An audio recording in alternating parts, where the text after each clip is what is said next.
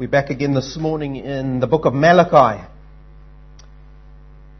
That oracle brought to the people of Israel when they thought they were living good religious lives.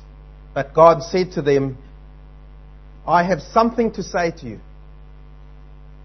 All is not well. You need to examine yourselves by the standards I've set for you. And so he sent his prophet, Malachi with this word. Let's just read from Malachi chapter 1, and we're going to be reading the first five verses this morning. The oracle of the word of the Lord to Israel through Malachi. I have loved you, says the Lord. But you say, How have you loved us? Was not Esau Jacob's brother, declares the Lord? Yet I have loved Jacob, but I have hated Esau, and I have made his mountains a desolation, and appointed his inheritance for the jackals of the wilderness. Though Edom says, We have been beaten down, but we will return and build up the ruins, thus says the Lord of hosts, They may build, but I will tear down and men will call them the wicked territory, and the people toward whom the Lord is indignant forever. Your eyes will see this, and you will say, The Lord be magnified beyond the border of Israel. I don't know if you've ever found yourself angry at God.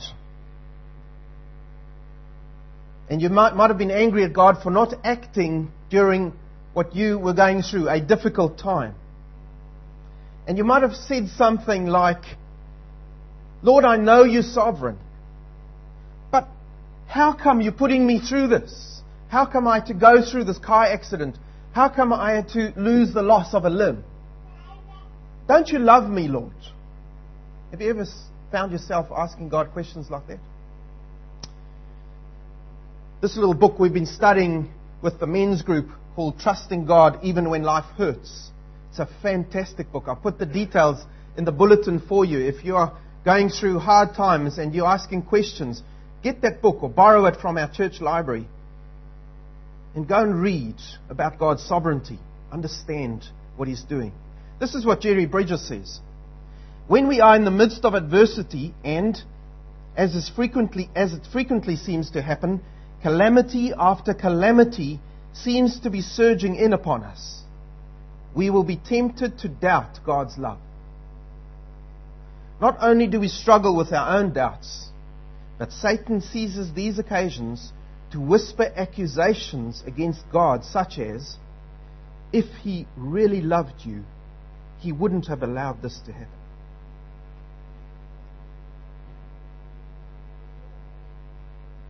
You see, Israel and Judah were in a situation like this. They'd come out of exile and they thought they were coming into a golden life. And yet it was hard.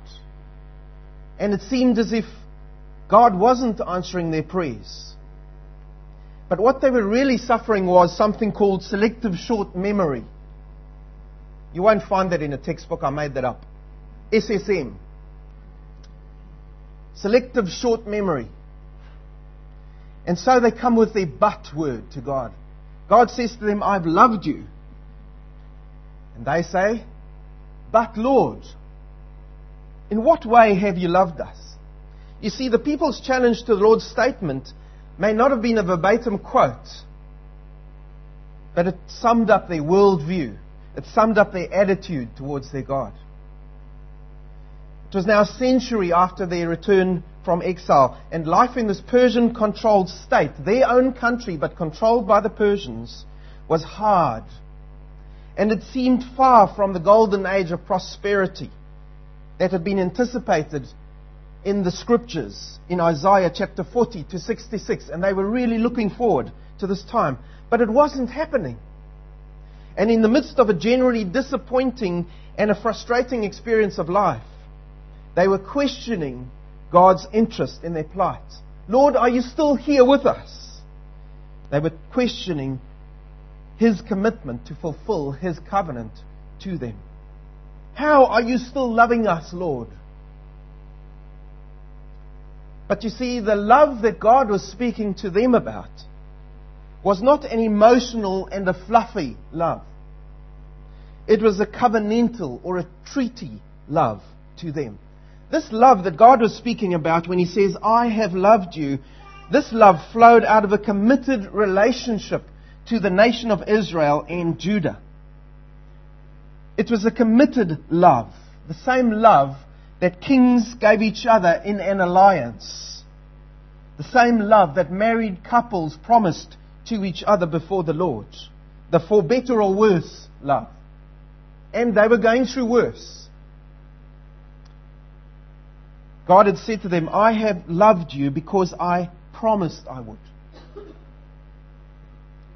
How had God kept his promise of love to them?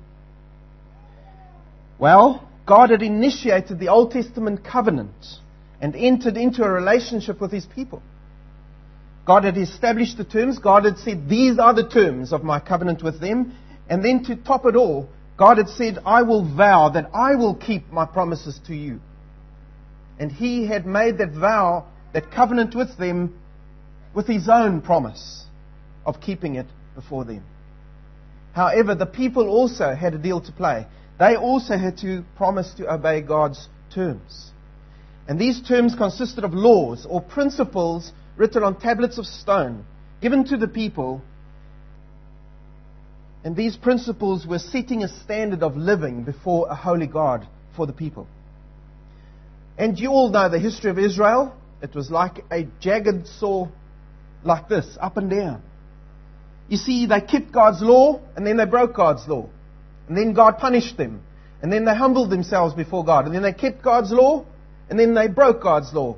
And that's the way it went. You might recognize that in your own life. They'd repeatedly failed to keep God's covenant and treaty with them.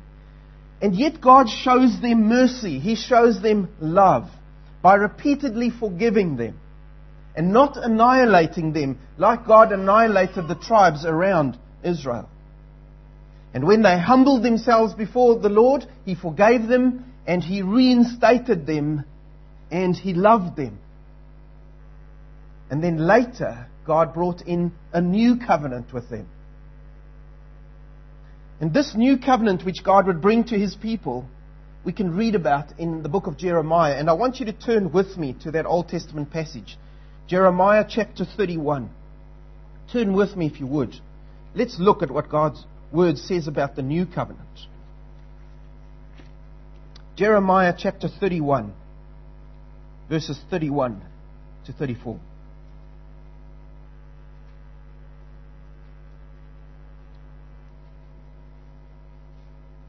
This is what God promised them through the prophet Jeremiah.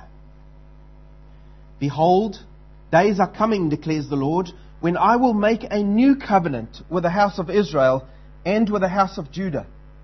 Not like the covenant which I made with their fathers in the day I took them by the hand. I like that. I took them by the hand to bring them out of the land of Egypt. My covenant which they broke although I was a husband to them, declares the Lord. And that is that covenant love he's speaking about.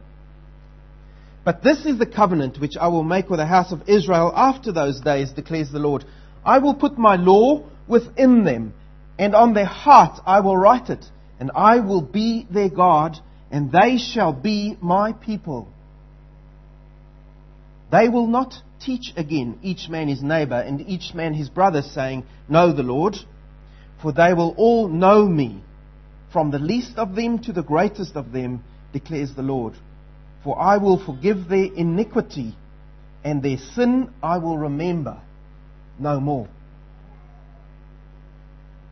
That was the new covenant which God was bringing in. It was no longer going to be a covenant of keeping laws, but it was now going to be a covenant of love, a relationship which would be fulfilled in the end in the Messiah who was promised, Jesus Christ himself. You see, this relationship, this relationship between God and the people would no longer be based on obedience to laws, but now undeserving man could be born again into a living relationship with his God. They could actually become children of God through Jesus Christ. Turn with me, if you would, now to the New Testament. Let's see what Paul has to say on this. Romans chapter 10. And I know we're in Malachi, we'll get there. This is setting the background. Romans chapter 10, verses 9 to 13. This is the result of the new covenant. Look at it. If you confess with your mouth Jesus is Lord and believe in your heart that God raised him from the dead, you will be saved. For with the heart a person believes, resulting in righteousness, and with the mouth he confesses, resulting in salvation. For the scripture says, Whoever believes in him will not be disappointed. For there is no distinction between Jew and Greek, for the same Lord is Lord of all, abounding in riches for all who call on him.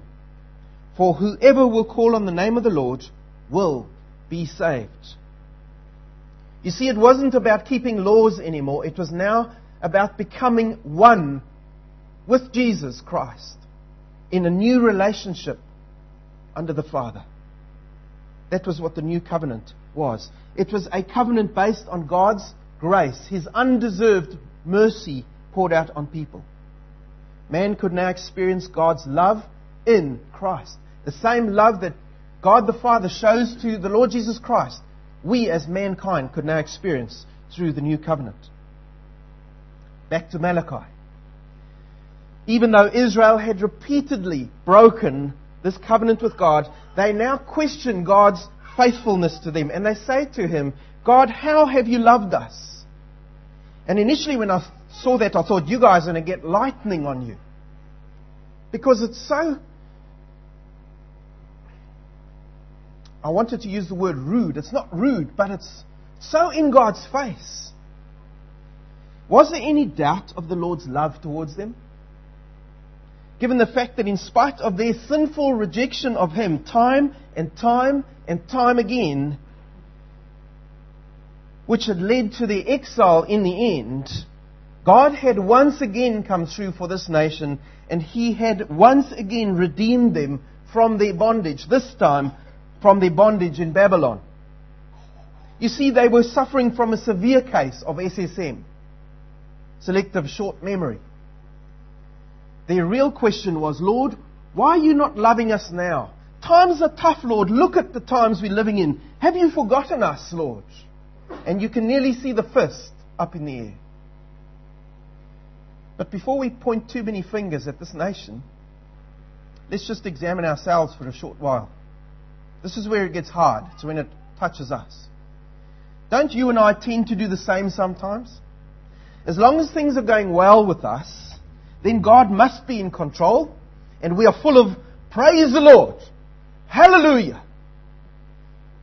But as soon as things start going pear shaped, we start to, and we start to experience hardship, then we start asking these very same questions. They've just got different words. Lord, are you seeing this? Why are you allowing this, Lord? What have you done for me lately, Lord? Lord, please give me some fresh evidence that you still love me. I need to see something, Lord. It's the very same question. And we've got to remind ourselves that God hasn't changed. His promises to us haven't changed because He hasn't changed. Have His promises become obsolete because we live in 2011? He promised, I will never leave you. I will never forsake you. That little word never means never. There's no time attached to that word. Has God now changed his mind? Especially in your case? Has he changed his mind when you are going through hard times? You see, we're no different in our questioning of God than these Israelites were. But I love God's response he just points them to his past faithfulness. God doesn't get into a big argument with these people. He just says, Look, look what I've done. You see, there's no buts with God. He just points them to his past faithfulness. He takes them back to Jacob and Esau, a history these people would know very well. Jacob and Esau, those twin boys born to Isaac and Rebekah. But note God's love to these boys. Even though the boys were not yet born, the Lord had already declared that the older son Esau would serve the younger son Jacob. And this was completely contrary to the normal pattern of heredity, where the oldest son got the blessing. But God says, no, I'm going to turn it completely on its head. You see, what God was pointing out to them was that His love was not based on anything in the boy's behavior at all, but rather on His own sovereign choosing to love one and not the other. And as hard as that is for us to swallow, this is the sovereign God who can do what He wants. And we as human beings have to accept what God does. And so God says, I choose one. I love Jacob. But the other I hate, Esau. And that word hate means I do not love him. Okay? And so God declares, I love, I choose Jacob. But Esau I hated, I rejected him. You see, there's a relationship being described here. It's an undeserved relationship that God is describing.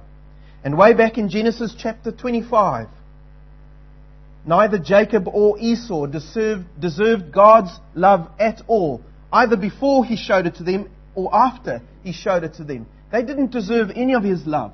They both deserved to be hated, rejected, cast off by Almighty God. Why?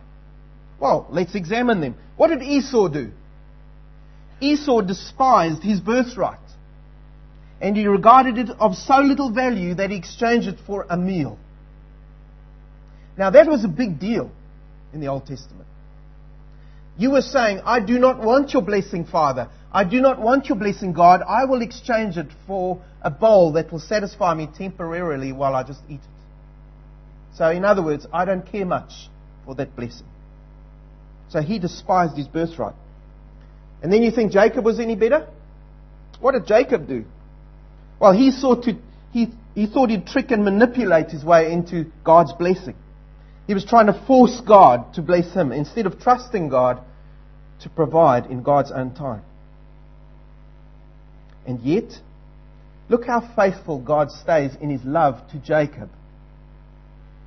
At the lowest point of Jacob's life, when he was being attacked by the Chaldeans, and you can read about that in Genesis, he recovered. He came through. Why? Because of the love of Jehovah God to him.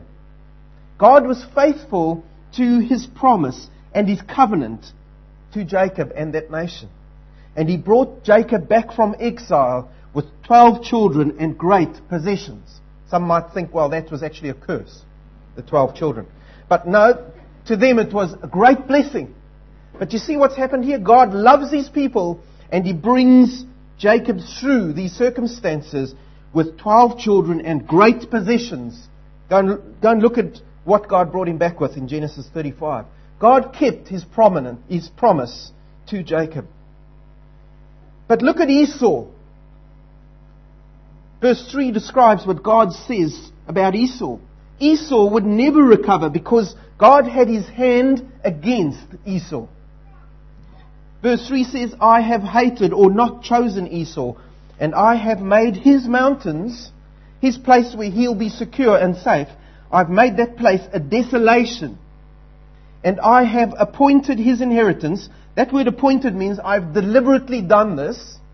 I have appointed his inheritance for the jackals of the wilderness. In other words, I'm going to annihilate him. And it didn't stop with Esau. It went against Esau's descendants as well, the Edomites. What does God say about the Edomites? Verse 4 in Malachi says this Though Edom says we have been beaten down, but we will return and build up the ruins. They're trying to be positive through all this, but still not recognizing God. This is what the Lord of hosts says. And this is such a sober reality check for me when I read that.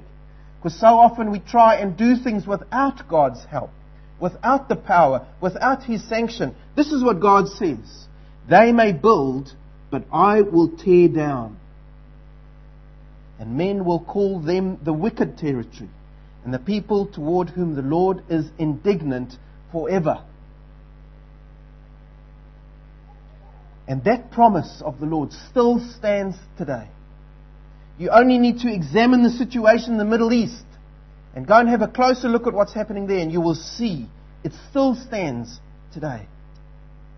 But God showed undeserved love to Jacob through all this. And so we come here to Malachi's generation. They've seen their forefathers going into exiles, into exile for committing sins against the Lord. And they themselves were currently facing many difficult situations, which they interpreted as evidence that the Lord had abandoned them. And when they looked across the fence and they looked at the Edomites who were living next to them in the territory, the Edomites seemed to have had a much easier history. Why? Because the Edomites had sided with the Babylonians and they'd aided them against Judah and Israel. And so they see the Edomites and they see their own situation and they say, Where's the Lord's justice? He's supposed to be our covenant keeping God. Why is he not doing anything to the Edomites next door? And God's answer to them comes through this God points them to their very existence now. And He says to them, your very continued existence through the judgment of the exile should be proof to you, Israel, that I love you and I have kept my promise to you. Are you not standing on your own soil? You see, God was committed to them despite their history of sin. He would never abandon them. And that is why God gives them that big picture. He takes them right back to the past, to Jacob and Esau. He shows them how He preserved them in the past and how he was with them in their current difficult situations, and he was preparing a future for them through the new covenant when the Messiah would come, and they would be freed at last, and they would be God's people personally again. God says to them, I have loved you. What about you and me? 2011 you find yourself asking those questions. Lord, what have you done for me lately? Lord, I'm going through hard times. Lord, when I look across the fence, I see sinners prospering. And yet I'm struggling daily, Lord. Why? Don't you love me? Why do they win 30 million and I don't, Lord? You see, when we start asking these questions, we need to stop. We're on very dangerous ground here. The same ground that Israel was on. We've got to ask ourselves a few more questions. Here they are. Has God been faithful to you up to now? What has God done for you? Look back in your past. Well, right through history, what did God do? God sent Jesus to this earth, didn't He? Turn with me, with, if you would, to Isaiah chapter 9. Way back in the Old Testament again. Isaiah chapter 9. This was God's promise to mankind, including you and I as we sit here this morning. Isaiah chapter 9, verses 6 to 7. For a child will be born to us, a son will be given to us, and the government will rest on his shoulders, and his name will be called Wonderful Counselor, Mighty God, Eternal Father, Prince of Peace. There will be no end to the increase of his government or of peace. On the throne of David and over his kingdom, to establish it and to uphold it with justice and righteousness. Here we go. From then on and forevermore. Are we included in the evermore? 2011. It's included. And now look at that last sentence. Don't lose that last sentence. The zeal of the Lord of hosts will accomplish this. God is putting His energy into making this all come about. And you say that God doesn't love you. God has been faithful. And if you're a believer here today, Jesus didn't just come as a figure in history, Jesus came to save you personally. He found you in your condition of lostness when you were tied up in those chains of, those chains of sin and death. Lord Jesus Christ found you and He chose you and He loved you like He did Jacob. And today He is changing you so that you will look more like His Son, the Lord Jesus Christ. And He is preparing now a future with Him forever. And then you say, God, where is your love to me?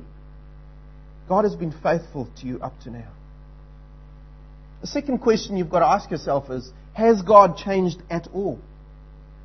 Malachi chapter 3 verse 6, you can quickly flick there, says, I the Lord do not change. Full stop. There's no brackets there. This isn't Paul. This is the Lord speaking. I, the Lord, do not change. And that means His promises to us don't change either. The third question we've got to ask ourselves is, and this is where it gets hard, have you been faithful to God? How do I know that? in your daily obedience to Him, do you love Him daily? Is the relationship between you and the Lord Jesus Christ a relationship of love, or is it a relationship which is a chore? Lord, I'll give you quick five minutes because I've got five minutes before I fall asleep. Or I'm a bit rushed for uh, work this morning, Lord, so instead of reading what I was, I'm just going to read this little bit. And Lord, I haven't got time to pray today. That's when your relationship becomes a chore before the God. You're going through the motions. Have you been faithful to Him? When you look across the fence and then you look at your own situation and you say, Lord, you're not being fair, are you? Look at me. Look at my neighbor. He's got the flash car. Lord, I ride this little clapped out trap. What are you doing, Lord? You are being unfair to me. You see, sometimes we start blaming God's perceived unfaithfulness or his inaction towards us in these circumstances. We start blaming them to justify our own sinful actions. You see, we start taking shortcuts. We don't see God in action, so we start taking shortcuts in our Christian lives. Lord, I know you will provide, but, and then you take a shortcut instead of keeping to the principles of God's word. You're doubting the Lord. You're doubting his faithfulness. Sometimes we use that excuse of God not dealing with us to leave sin in our lives unattended because we think God will understand. I'm going through hard times. He'll understand if I just keep this sin. No, He won't. He's a holy God. He cannot endure any sin before Him. He has been faithful have you been faithful? Are you faithful as you sit here this morning? Do you know of things in your life that you need to deal with in your life, and yet you are leaving them undealt with because you think God will understand? God's word comes to us this morning says He won't understand, He will deal with you. You need to deal with that sin. Come before the Lord. There's a, a fourth question you've got to ask yourself, and this comes from um, verse 5. Do you give glory to Him even during hard times?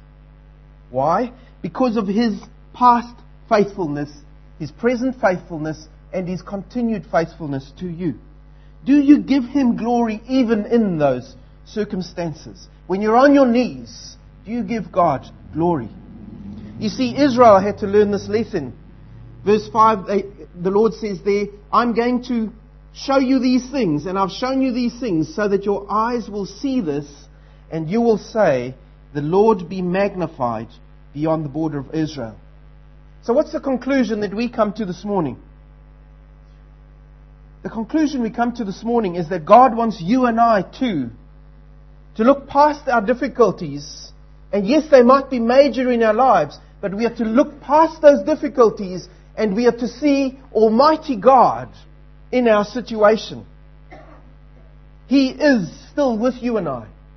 He hasn't left. And He has chosen to love you.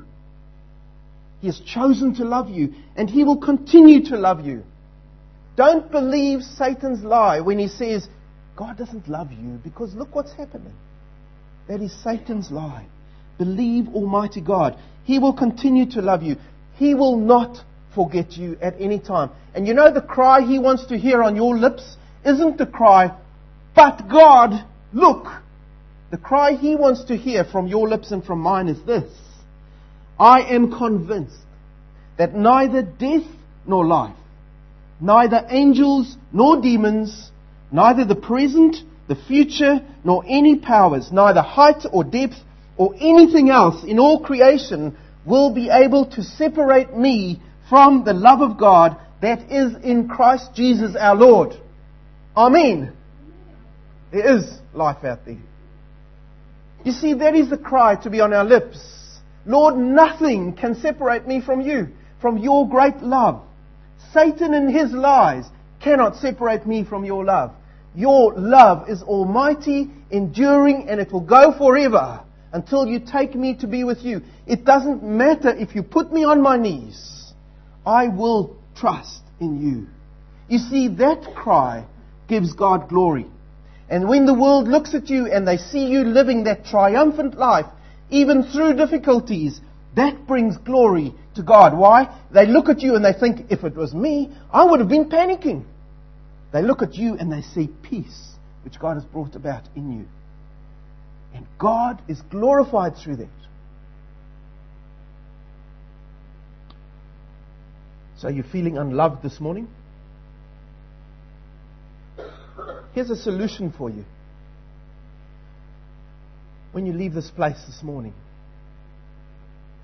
when you go back into your circumstances and you see those big problems, and they're still there, they haven't gone away, they're outside these doors.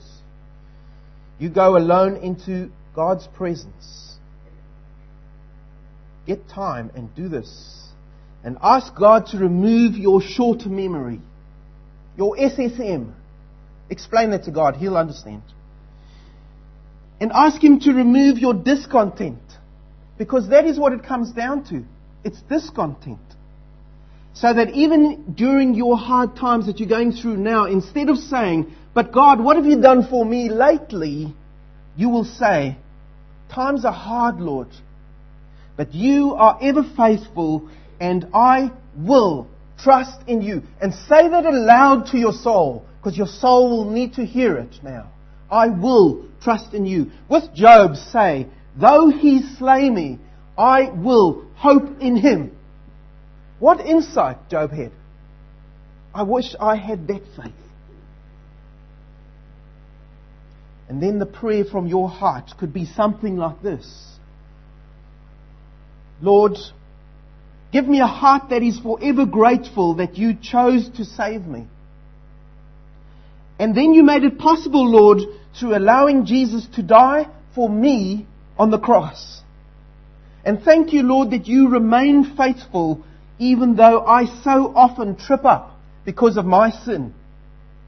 Lord, make me a mirror of your grace towards me. Do you understand that? Lord, make me a mirror that shines out, that reflects your grace towards me. Instead of a mirror of that thankless attitude which pervades society all over today and which so quickly creeps into our lives as believers as well. And it affects our attitudes. And then end your prayer with this Lord, save me from myself. Save me from myself, Lord. Keep my eyes focused on you, Lord.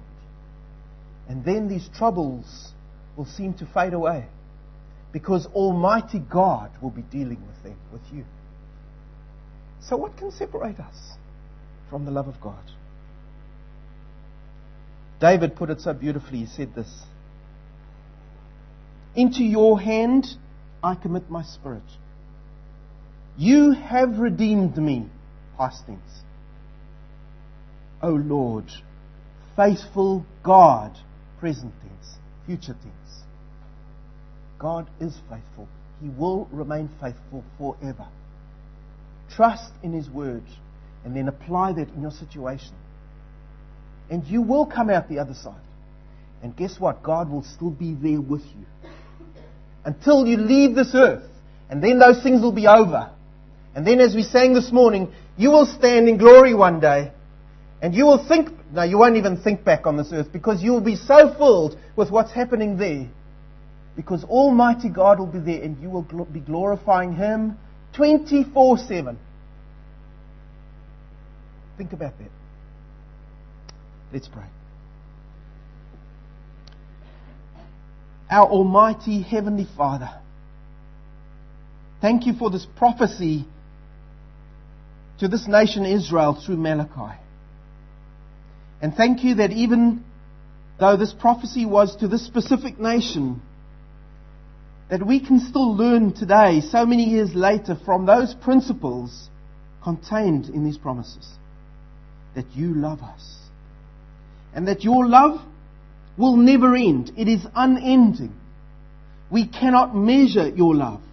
It is so great. It is without measure.